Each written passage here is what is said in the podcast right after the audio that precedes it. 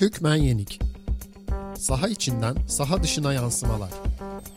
Dahan Irak'la spor, medya, politika üzerine.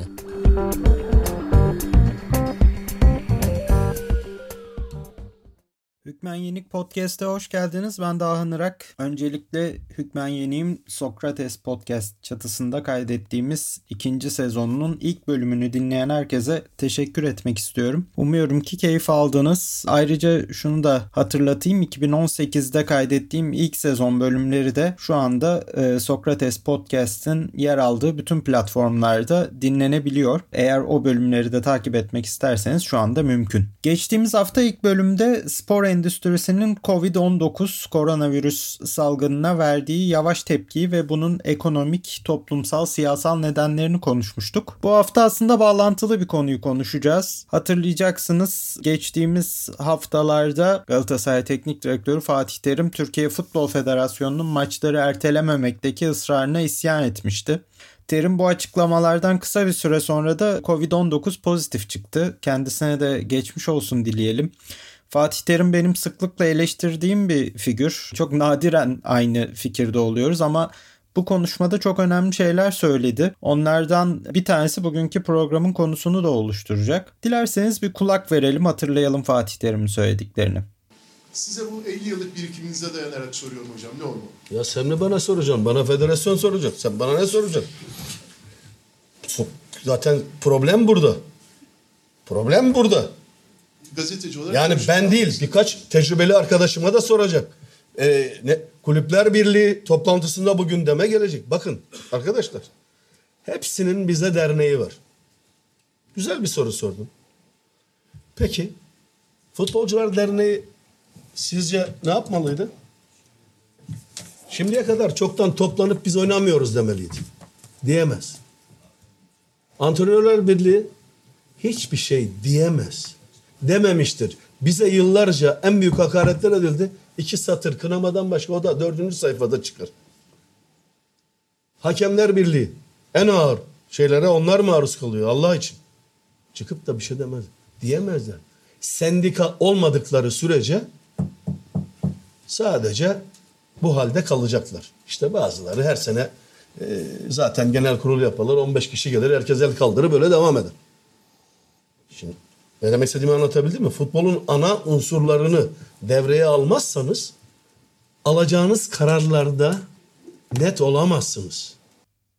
Evet Fatih Terim gerçekten çok isabetli bir noktaya temas ediyor. Tereddütsüz olarak iki meselenin altını çiziyor. Birincisi karar alma süreçlerinde futbolun içindeki bütün aktörler yer almalı diyor. İkincisi futbolun meslek örgütleri dernek değil sendika olmalı diyor.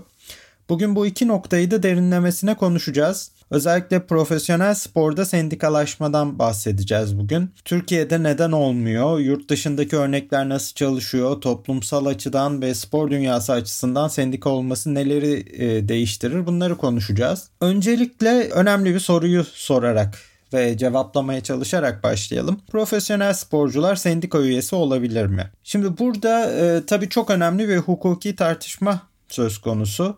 Ben hukukçu değilim, konunun uzmanı değilim ama hukukçuların bu konuda dediklerine epeyce bir göz attım. Özellikle Ahmet Atalay ve Ufuk Aydın'ın makaleleri var. Bu konuda tabii başka makaleler de var. Onları da e, sizler de internet üzerinden bulabilirsiniz. Ben kısaca haddim olduğunca özet geçmeye çalışacağım bazı önemli noktaları. İş ilişkisini belirleyen en önemli kanunumuz iş kanunu. İş kanunu profesyonel sporcular için oldukça sorunlu bir durumda ve uzun süredir de böyle. 1971 yılında kabul edilen 1475 sayılı iş kanununda 5. maddede istisnalar arasında sporcular da sayılıyor. Yani 1971'deki bu kanunla profesyonel sporcular iş kanununun dışında bırakılıyor ve federasyonların talimatnamelerine kalıyor. Onların iş ilişkilerinin düzenlenmesi. 1975 yılında yine bu yönde bir Yargıtay kararı söz konusu. 1475 sayılı iş kanunu artık yürürlükte değil. 2003 yılında 4857 sayılı iş kanunuyla değiştirildi. Ancak o kanunun da dördüncü maddesi Yine istisnalar arasında sporcuları da sayıyor ve yine topu federasyon talimatnamelerine atmış oluyor. Burada çelişkili bir durum var. Çünkü iş kanunu profesyonel sporcuları bu kapsama almasa dahi ortada yapılan bir iş var. Zaten yapılan hukuki yorumlarda da benim okuduğum makalelerde de benzeri bir tartışma var. Bu arada şunu da altını çizeyim. İş kanununda istisna olarak sayılan yalnızca sporcular. Yani antrenörler, hakemler, saha görevlileri bunlar iş kanununa tabiler. Yalnızca profesyonel sporcular iş kanununa tabi değiller. Diğer taraftan profesyonel sporcular Sosyal Güvenlik Kurumu'nun bir genelgesiyle sigortalı olabiliyorlar. Ve bu nedenle aslında iş kanununa dayalı olarak değil ama ortada bir hizmet akti olduğu için ve sigortalı olabildikleri için işçi olarak da sınıflandırılıyorlar. Aslında yasal bir çelişki var. İş kanunu işçi olarak kabul etmiyor ama diğer taraftan sigortalı olabiliyorlar ve ortada yapılan bir iş var. Bu nedenle işçi olarak sınıflandırıldıkları için diğer sigortalı işçiler gibi sendikalı olmaları da mümkün. Yani sendikalı olamamaları ya da sendika kuramamaları gibi bir şey söz konusu değil aslında. Yalnızca şöyle bir durum var. Spor bir iş kolu olarak kabul edilmediği için en yakın iş koluna dahil sendikaya üye olmaları lazım. O da eğlence konaklama sektörü. Bu arada bilen bilir ama bilmeyenler için de ilginç bir not vereyim. Bu eğlence konaklama iş kolu ki genelde oteller, e, otel çalışanlarının üye olduğu bir iş koludur. 212'li olmayan yani 212 sayılı kanuna göre sözleşmesi yapılmayan gazetecilerin e, mesela spor spikerlerinin üye olabilecekleri iş kolu. Yani tabii başka sendikalar da var. Ben mesela Türkiye Yazarlar Sendikası üyesiydim Türkiye'deyken. Ama mesela spor spikeri olarak OLE ise otel ve eğlence sektörü sendikasına üye olabiliyorsunuz. Bu da e, enteresan bir durum. Okuyunca tabii çok şaşırmadım kendi başıma da geldiği için. Tabii ki çok kolay değil ama bir engel de yok. Bazı başka durumlar sendikalaşmayı zorlaştırıyor. Onlardan bahsedeceğiz. Ama sendikalaşma çalışmaları da hiç olmamış değil Türkiye'de. Özellikle futbolda. E, 1964'te futbol iş sendikası denemesi var. Aynı dönemde birkaç sendika denemesi daha var. Yine aynı dönemde kurulan özellikle Şükrü Gülesi'nin yurt dışında o dönemde oynayan oyunculardan bir tanesi. Onun deneyimleriyle, onun girişimleriyle başlayan Profesyonel Futbolcular Sendikası girişimi var. Profesyonel Futbolcular, Antrenörler, Menajerler ve Monitörler Sendikası girişimi var. Futbol iş bunlar arasında en çok dayanan. Futbol işin varlık süresi boyunca aslında e, giriştiği bazı mücadeleler var. Bir tanesi öncelikle profesyonel futbolcuların iş kanununda profesyonel sporcuların hatta tamamıyla iş kanununda istisna sayılmasını değiştirmeye çalışıyorlar. Onun dışında Yargıtay kararı alındığında sosyal sigortaların dışında bırakan futbolcuları Yargıtay kararı alındığında buna karşı bir eylemlilik geliştirmeye çalışıyorlar. Ee, bunun dışında 3. ligden amatöre düşen kulüplerdeki profesyonel futbolcuların işsiz kalması ile ilgili girişimleri oluyor. 1960'lar ve 70'ler boyunca futbol işin adını zaman zaman duyabiliyoruz.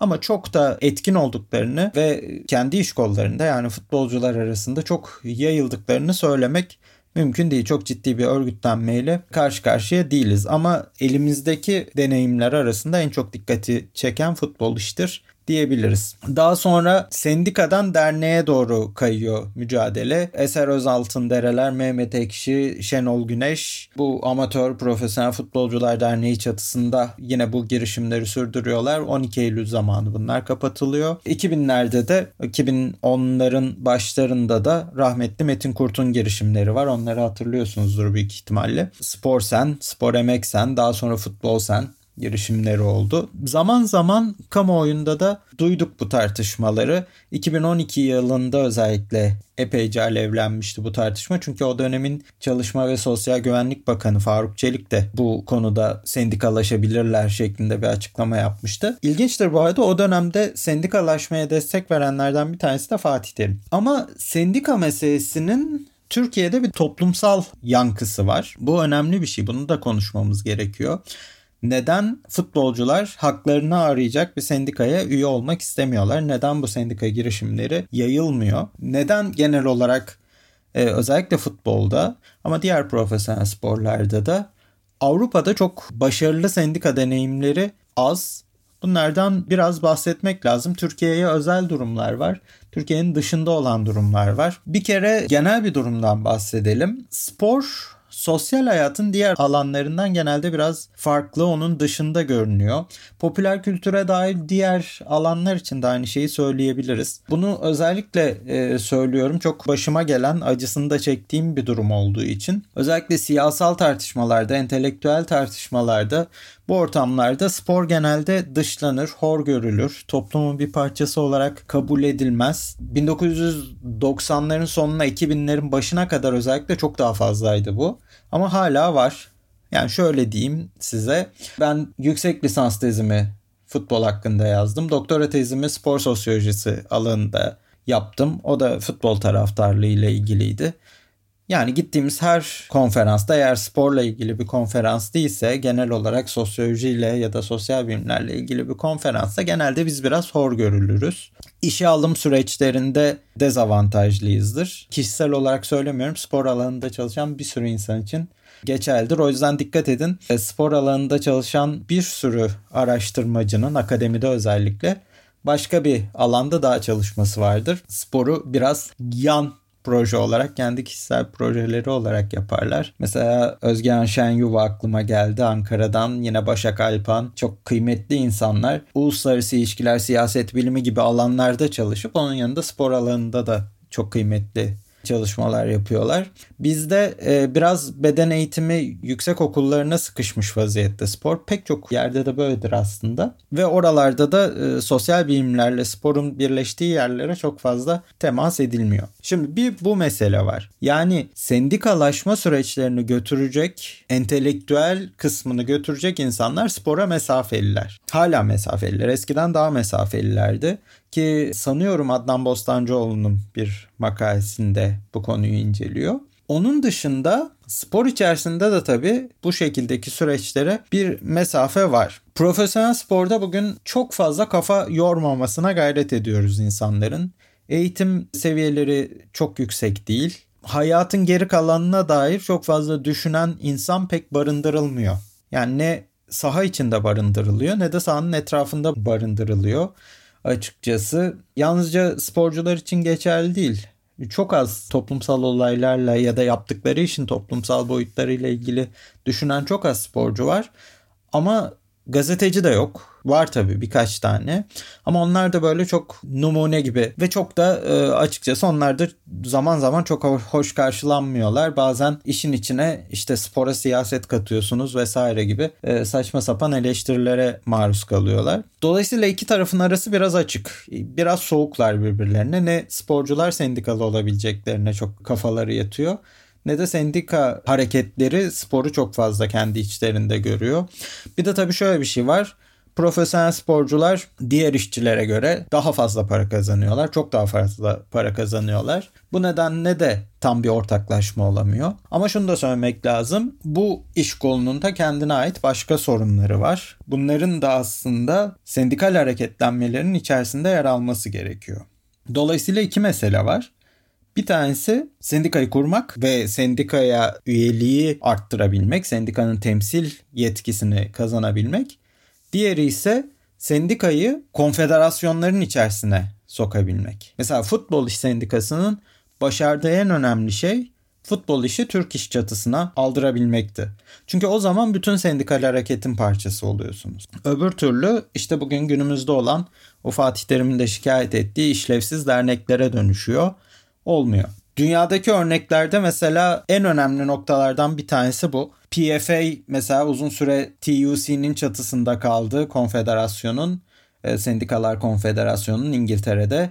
Daha sonra çıktı ama geri döndü 1995'te. Amerika'da yine Oyuncular Birliği olarak, Players Association olarak bildiğimiz sendikalar e, büyük e, profesyonelliklerde yine onlar da konfederasyonun içerisindeler. Dolayısıyla genel bir sendikal hareketten çok kopuk değiller. Dünyadaki örneklerden bahsedeceğiz ama oraya geçmeden e, Türkiye'deki şu anki bu Fatih Terim'in haklı olarak şikayet ettiği derneklerin konusuna da bir değinelim. TPFD var. Türkiye Profesyonel Futbolcular Derneği. Evet çok işlevli bir dernek değil ama e, yakın zamanda önemli bir şey oldu ve çok geç kalmış bir şey oldu. Bütün futbolcular derneklerinin dünya üzerindeki temsilcisi olan FIFPro var. Duymuşsunuzdur adını. FIFPro'ya Türkiye uzun süre üye değildi. 2016 yılında ilk kez gözlemci olarak katıldı. 2019 yılında FIFPro'nun üyesi oldu TPF'de. Bu önemli bir adım. Ama çok da birdenbire her şey güllük gülistanlık demeyelim. Zira hala FIFPro'nun e, temel muhatabı Türkiye'de oynayan yabancı futbolcular. E, yerli futbolcularla hala çok bir e, sendikal ilişki kurulabilmiş değil. Yine de bu üyelik önemli. Hatırlayacaksınız geçtiğimiz haftalarda FIFPro da Türkiye'deki e, liglerin ertelenmesi konusunda federasyona çağrıda bulundu. Tabi sendikalar konusunda iki mesele var. Sendikanın iki işlevi var. Bir tanesi doğrudan toplu sözleşme görüşmeleri gibi doğrudan iş yaşamını ilgilendiren ilişkilerde bulunmak işverenle. Bir tanesi de baskı kurmak. Federasyonlar üzerine, spor bakanlığı, bütün spora dahil bütün aktörlerin üzerinde. Yani liglerin ertelenmesi meselesi evet Fatih Terim'in dediği gibi Futbolcular Derneği'nin bu konuda net bir eylemlilik ortaya koyması gerekir ve gerekirse maçlara çıkmaması gerekirdi. Bunu yapacak güçlerinin olmadığını da çok iyi okumuş Fatih Terim çünkü biliyor. Bu anlamda önemli noktalardan bir tanesi doğrudan futbol federasyonuyla ya da basketbol federasyonuyla hangi federasyonsa profesyonel sporun gerçekleştiği doğrudan o iş ilişkisini kurmak, kulüpler birliğiyle kurmak, kulüplerle kurmak. Diğeri ise karar alma süreçlerine dahil olmak. Fatih Terim'in değindiği bir diğer mesele de buydu. Karar alma süreçlerinin içerisine sahanın içerisindeki insanları da alacaksınız. Bizim bir tecrübemiz var, yaşadığımız. Biz yaşıyoruz, görüyoruz burada olanları. Bize de soracaksınız. Bu çok doğru bir şey. Karar alma süreçlerinde futbolcular yok, Antrenörler yok, hakemler yok, taraftarlar yok. Bunların hepsinin olması gerekir. Bütün spor dallarında. Sendika genel olarak sporcular açısından bu ilişkinin bir kısmını kuruyor. Diğer meseleler tabii e, antrenörler, hakemler kendi sendikalaşmalarını e, yaratacaklar. Onun dışında taraftar haklarını savunmak için dernekler artacak. Gerçi son dönemde ciddi Türkiye'de gelişmeler oldu. Taraftar Hakları Derneği özellikle önemli çalışmalar yaptı. Dolayısıyla bu aslında beraber belki mücadeleler birbirinden ayrı gibi gözüken ama ortak olarak gelişmesi gereken bir süreç. Bu süreçleri anlatırken genelde e, Pierre Bourdieu'nun alan teorisine çok fazla referans yapıyorum. Kısaca anlatayım. Pierre Bourdieu bu arada büyük böyle adı bilinen sosyologlar arasında sporla ilgilenen ilk isimlerden bir tanesi. Norbert Elias, Eric Dunning gibi isimlerden sonra Fransa'da ilklerden bir tanesi. Diyor ki alan teorisinde bir güçler alanı var ve bu alanın içerisinde farklı alanlar var. Bu alanların içerisinde de aktörler mücadele veriyorlar. Neye göre mücadele veriyorlar? Kendi e, sahip oldukları ekonomik, sosyal kültürel sermayeleri kullanarak işleyişi kendi taraflarına doğru değiştirmeye çalışıyorlar. Hakim durumda olanlar düzeni korumaya çalışıyor. Ezilen durumunda olanlar düzeni değiştirmeye çalışıyor. Yani bir alanlar içerisinde gelişen böyle özerk çekişmeler var. Ama alanlar da birbirlerinden ba- tamamen bağımsız, tamamen kopuk değiller. Pierre Bourdieu spor için diyor ki Spor da bir alandır. Sporcular da bu işin bir parçasıdır. Onlar da aktörlerdir ve spor alanı diğer alanlarla, siyasetle, kültür alanıyla ilişki içerisindedir. Buradaki aktörlerle de ilişki içerisindediler. Ve bu şekilde sporcular da kendi sermayelerini kullanarak oradaki güç ilişkilerinin bir parçası olabilirler. Karar alma süreçlerine dahil olma meselesi tamamen bu işin içerisinde. Çünkü karar alma süreçlerine dahil olmaya çalışırken tek muhatabınız federasyon değil. Aynı zamanda bakanlık var, hükümet var, tüm toplumsal alan var. Kendinizi medyaya kabul ettirmeye çalışacaksınız sendika olarak. Bir sürü şey var. Dolayısıyla toplumun bütün alanlarıyla bağlantılı bir konu. Bunu 1970'lerde yazmıştı Pierre Bourdieu sporla ilgili meseleyi. Sporla ilgili bu makaleyi de e, Heretik yayınlarından çıkan Sosyoloji Meseleleri kitabında bulabilirsiniz. Pierre Bourdieu bunu 1970'lerde yazdığında kendisi de sporun dışından gelen bir insan şunu diyordu. Sporun entelektüel tartışmalardan ne kadar dışlandığının farkına varmıştı ve bundan şikayet ediyordu. 50 sene geçti. Çok fazla bir şey değişmedi. Şimdi bu kopukluğun bir şekilde giderilmesi gerekiyor. Sporcuların, profesyonel sporcuların genel olarak haklarını araması bütün toplumsal hayat içerisindeki bütün iş ilişkilerine etki yapar. Aynı şekilde toplumsal hayattaki bütün iş ilişkileri de spordaki iş ilişkilerine etki yapar. Bunlar birbirlerinden özerktir ama birbirlerinden kopuk tamamen bağımsız değillerdir. Sendika meselesinin yol açabileceği çeşitli toplumsal sonuçlar var. Ama önce niye olması gerektiğinden biraz bahsedelim. Bir iki spor alanına has bir iki konu var. Yani bir fabrikadaki toplu sözleşme kadar keskin sınırları olamıyor sendikanın işverenle pazarlığının sonucunun. Ee, çok daha bireysel bir süreç. Ama yine de toplu sözleşme mümkün. Maaş üzerinden gerçekleşen ya da zam üzerinden gerçekleşen bir toplu sözleşme değil ama bazı çok önemli konular var. Sendikaların dışarıdaki örneklerde toplu sözleşme görüşmelerinde konuştuğu, altını çizdiği meselelerin birincisi özlük hakları. Maaş konuşulmuyor ama ne gibi haklara sahip olacağı sporcuların konuşuluyor. Bunlar da son derece önemli. Mesela özellikle Amerikan sporlarında serbest kalabilme maddeleri bu tarz e, toplu sözleşme görüşmeleriyle uzun yıllar şekillendi. Daha doğrusu şekillendirilmeye çalışıldı. Toplu sözleşmede kazanılamayan bazı haklar yasal yollarla kazanıldı. Emeklilik meselesi çok önemli. Sosyal sigorta meselesi çok önemli. Bunların yine sendika tarafından işverenle ve federasyonlarla konuşulması gerekiyor. Sporla ilgili unuttuğumuz bazı şeyler var. Mesela sporcuların diğer iş kollarına kıyasla daha fazla para kazandıkları doğru ama kariyerlerinin çok daha kısa sürdüğünü de hatırlamak lazım. Kariyerlerinin bitimi sonrası ne yaşayacakları konusunda genelde sporcular yalnızlar. Bu çok önemli bir sıkıntı. Bunun çözülmesi için sendikalaşma çok önemli emekli olan sporcuların, sportif hayatını bırakan, bitiren sporcuların ne olacağı konusunda sosyal güvencelerin, özlük haklarının sağlanması açısından sendikalaşma çok gerekli. Bunun dışında sakatlıklar, sakatlıklar nedeniyle sona eren kariyerler ya da sözleşmeler bunlar ne olacak? Bu tarz durumlardaki güvenceler ne olacak? Bunlar da yine sendikanın var olmasının gerekli olduğu konular. Bunun dışında spor içerisinde olan ama spor dışında toplumsal olarak da siyasal hayatı da çok yakından ilgilendiren bir mesele var. Özellikle Türkiye konusunda. Türkiye'de çok konuşulmayan bir meseleyi konuşmak lazım. Türkiye'de sporda mafyalaşma olduğunu biliyoruz. Türkiye'de son dönemde aklınızdan geçirin ne kadar mafyatik figür varsa hepsinin özellikle futbolda yer aldığını göreceksiniz. Konuşmadığımız mesele şu. Sendikasızlık mafyalaşmanın önünü açıyor. Neden? Az önce bahsettiğim konu.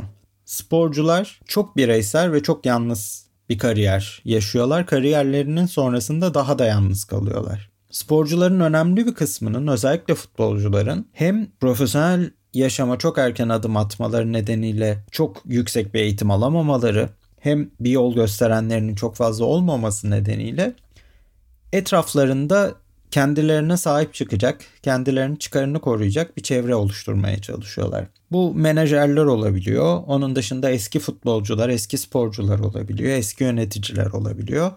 Ve bu sporcunun etrafındaki bütün bu çemberin mafyanın hedefi olduğunu görüyoruz. Mafyanın en çok yerleştiği, en çok çoğaldığı, en çok kendine kendisine eleman topladığı yer buralar. Eski futbolcular, menajerler arasında mafya liderlerine yakın onlarca belki yüzlerce insan var. Menajerlik sınavlarında geçtiğimiz yıllarda yaşanan skandalları biliyoruz. Burada sporcunun çevresine saran insanlar sporcuların çıkarına bir şey yapmıyorlar. Mafyanın çıkarına çalışıyorlar. Kendi kişisel iktidarlarının, kendi kişisel çıkarlarına çalışıyorlar. Sporcu bu çemberde sağ kalabilmek için onlardan birine dönüşmeye çalışıyor. Futbolu bıraktığım zaman, sporu bıraktığım zaman ayakta kalabilmem için bu çevrenin bir parçası olmam lazım. Ya da futbol oynarken birinin benim haklarımı savunması için benim bu çevrenin bir parçası olmam lazım. Öyle olunca bir fasit daire doğuyor. Eski futbolcular mafyalaşıyor. Yeni futbolcuları mafyalaştırıyor. Bunun nedeni futbolcuların, sporcuların ama özelinde futbolcuların çünkü futbolda özellikle böyle bir sorun var. Genel olarak haklarını koruyacak bir kurum yok. Derneklerin işe yaramadığını Fatih Terim de söyledi hepimiz de biliyoruz. Durum böyle olunca herkesin etrafı mafyatik figürlerle dolu. Bu böyle bir daire. Bu fasit daireyi kırmak lazım. Bunu ancak sendikayla kırarsınız. Evet futbolcuların hakkını koruyacak ve futbolcuların kendi var ettiği ve diğer sporlarda da var olacak yapılar ortaya çıktığında bu sorun büyük oranda ortadan kalkacak. Yavaş yavaş toparlayacağız. Şunu söylemek lazım bir kere her şeyden önce sendika meselesi bütün çalışanları ilgilendiren bir mesele. Buna sporcular da dahil. Tüm işçiler, tüm çalışanlar dahil. Türkiye'de sendikalaşma oranı çok düşük. Ciddi bir sendikasızlaştırma yaşandı 12 Eylül sonrasında. Bu sendikayı tamamen marjinal bir konuma itti. Aslında fabrikalarda çok daha sendikal bilinç söz konusu ama orta sınıfa geldiğiniz zaman bu bilinç tamamen azalıyor. Sporcular orta sınıfın da üstünde yer alıyorlar ekonomik sermaye açısından. Orada hiçbir şekilde var olamıyorsunuz. Bir kere bunun bir değişmesi lazım. Bu illa alt sınıflardan üst sınıflara doğru ilerleyecek diye bir şey yok. Tam tersi de olabilir. Bugün sporda bir sendikalaşma girişim başarılı olursa bütün toplumdaki sendikalaşma girişimlerinin etkisini arttıracaktır bu. Çünkü Türkiye'de futbolun özellikle çok önemli bir yeri var. İnsanlar futbol figürlerini, spor figürlerini kendilerine örnek alıyorlar. Sendika eğer orada normalleşirse her yerde normalleşir. Zor bir şey istediğimin farkındayım ama gerekli de bir şey. Sendikanın olup olmaması sporda ciddi bir fark yaratıyor. Yurt dışındaki örnekler mükemmel mi? Hayır değil. Özellikle Avrupa'da özellikle futbol alanında sendika var ama yine Türkiye'deki sorunların bir kısmı orada da var. Bir de Avrupa Birliği'nin ve bütün etrafında o alana dahil olan bütün ülkelerin tabi olduğu bir takım kurallar var. Bosman kuralı gibi. Yine çok sendikanın doğrudan ilişki kurabildiği bir ortam çok fazla yok. Amerika'daki profesyonel liglerle sendikalar arasında, oyuncu sendikaları arasındaki ilişkiyi Avrupa'da kurmak çok kolay değil. Ama Amerika'dakinde de sorunlar var. İşte en son NFL'de bir toplu sözleşme kabul edildi. Ama yani bir sürü şey eksik kaldı. Emeklilikle ilgili özellikle maddeler. Mükemmel bir örnek yok. Çünkü bahsettiğimiz sorunların çoğu çok küresel bazda sorunlar. Ama Türkiye açısından özellikle bu mafyalaşma meselesi bakımından çok kritik. Sendika konusuna zaman zaman daha yakın eğilmekte fayda var. Ama yine tekrar ediyorum yani sendikalar sporu bu kadar dışladığı sürece genel olarak e, sendikal hareketleri entelektüel açıdan taşıyan kitleler, gruplar sporu bu kadar dışladığı sürece sporda sendikalaşmanın da önü epeyce tıkanıyor. Bunun bir bütünlüklü bir mücadele halinde gerçekleşmesi lazım. Ama şu ana kadar ona görebilmiş değiliz rahmetli Metin Kurt onu anarak bitirelim. Çok e, kıymetli istisnalardan bir tanesiydi. İki tarafın da saygı duyduğu bir figür olarak mesela Fatih Terim'in bugün yaptığı açıklamalar mutlaka Metin Kurt'un takım arkadaşı olmasıyla da alakalıdır. Mutlaka oradan da beslenmiştir. Çünkü diğer siyasi duruşlarının konuyla pek alakası olmadığını biliyoruz. O iki alan arasındaki boşluğu kıracak, oradan oraya geçebilecek insanların varlığına ihtiyacımız var. Ne yazık ki şu anki profesyonel sporculuk sistemi çok fazla buna imkan sağlamıyor. Eskiden üniversite okuyan çok daha fazla sporcu vardı. Mesela şu anda pek mümkün değil. Ama belki de bir kişiye bakacak. Onu da bilmiyoruz. Dileyelim o bir kişinin kulağına gitsin en azından bu konuştuklarımız. Bitirirken sizden bir ricam olacak. Çok yeni bir podcast. Ee, Hükmen Yeni'nin ikinci sezonu. Birinci sezonda zaten çok kendi aramızda yaptığımız bir şeydi.